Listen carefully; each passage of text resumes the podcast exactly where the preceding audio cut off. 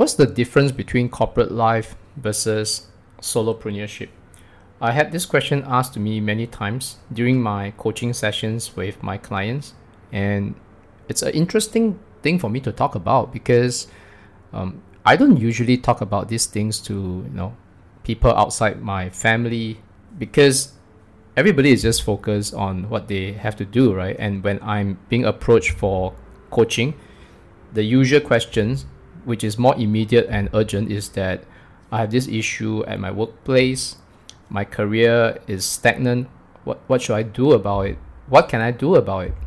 So I usually start off from there, and as I talk to them, they first of all we, we solve the problems uh, for them, and subsequently they they kind of just you know move naturally to this question about why I am doing my own business and what it meant for me. In fact, I think during the conversations that we have, uh, they are kind of inspired that this could be something that they want to do as well. But you know, there was no real push factor, and this is what I'm going to you know drive at. Uh, there was a push factor for me in 2017 when I went into self-employment mode. Uh, company was going through a redundancy uh, restructuring. I was not immediately affected. I could still stay on with the company, uh, although in a different capacity.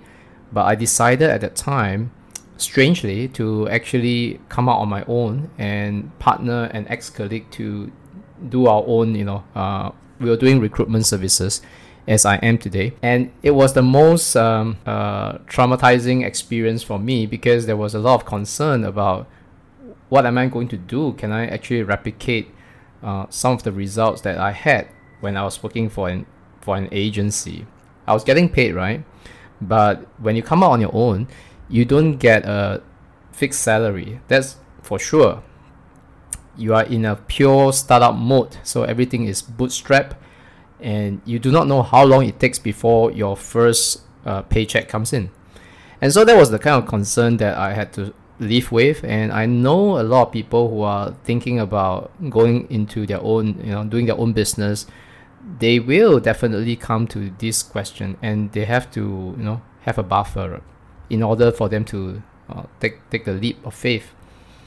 So that's that's my story, and I think what's the difference between corporate life versus solopreneurship?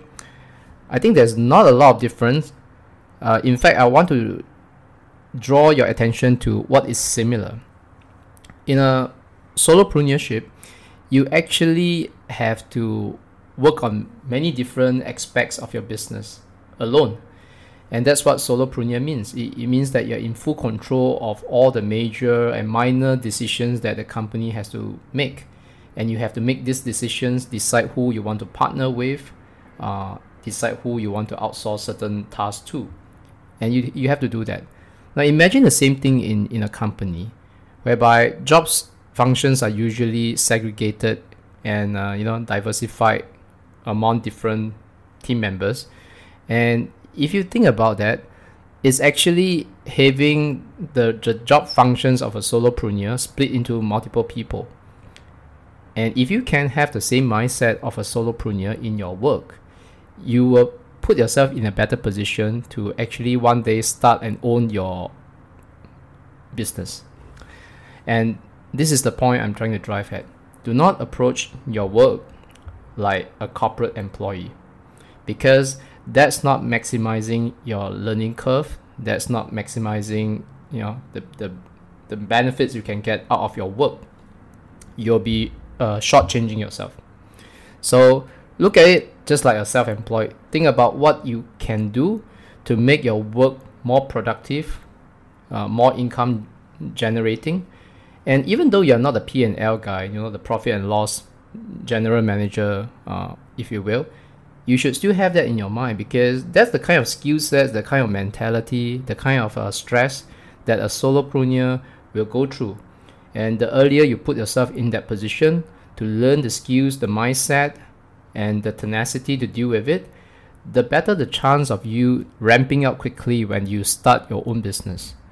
I'm not suggesting that people should just start their own business because they feel inspired that you know uh, Guang here or somebody out there has as a business that they can call their own and they're in full control of their time. Uh, they're making good income. Uh, that's not the point here.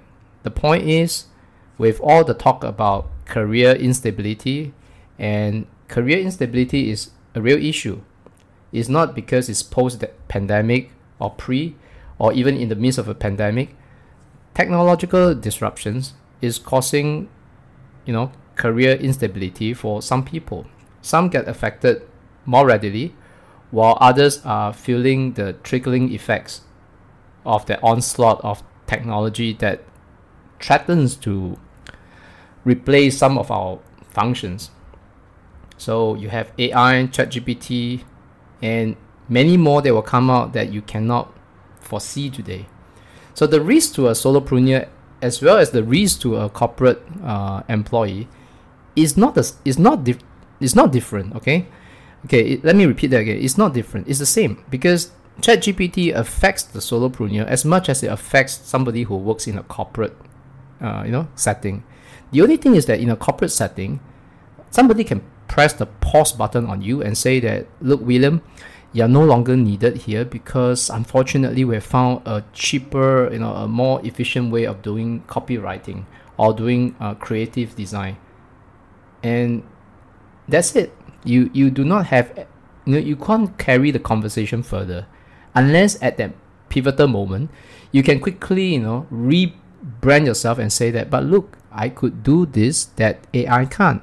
I could actually take care of these things that value add to the company and, and that's what corporate people have to keep thinking. How can I value add beyond the curve? How can I value add beyond what technology can provide to, uh, you know, to the business? So that's one point for you to think about. And the same thing happens to the solopreneur. Uh, we also face the same problem uh, when we come to dealing with our business. The same technology threatens us as much as it threatens you. The only difference is that we are constantly in control of what we can do against those threats. We are not going to fire ourselves. We are going to fire ourselves from the old thoughts, the old methods that we have been using, but we are going to reinvent ourselves using the technology that has come upon us. And we make choices. We are in position to make choices. So that's that's the thing. And I wanted to have uh, to close up this uh, episode by encouraging uh, every corporate uh, professional out there that you can make you know a better case for yourself whether you, you want to continue to stay on in the corporate world or if you decide to venture out on your own you can position yourself much better uh, today and in the future by preparing your skills by understanding what is the value add you can bring to yourself uh, to the business that you're in. And in other words, if you're able to constantly upskill yourself in the relevant areas that provide you returns on investment, then you probably will not be out of a job. And even if you are, the skills that are in demand will always be in demand, even if you're out on your own. But you do need to learn the skills for marketing and putting things together, business contracts, agreements, which is which are actually the simpler, you know, more direct things to do. And you can actually have your business, you can start actually exploring, you know, building your own business and doing the same thing that you used to love, but now on your own. I hope that gives you an idea of the similarities uh, more than the, just the differences between the two types of work.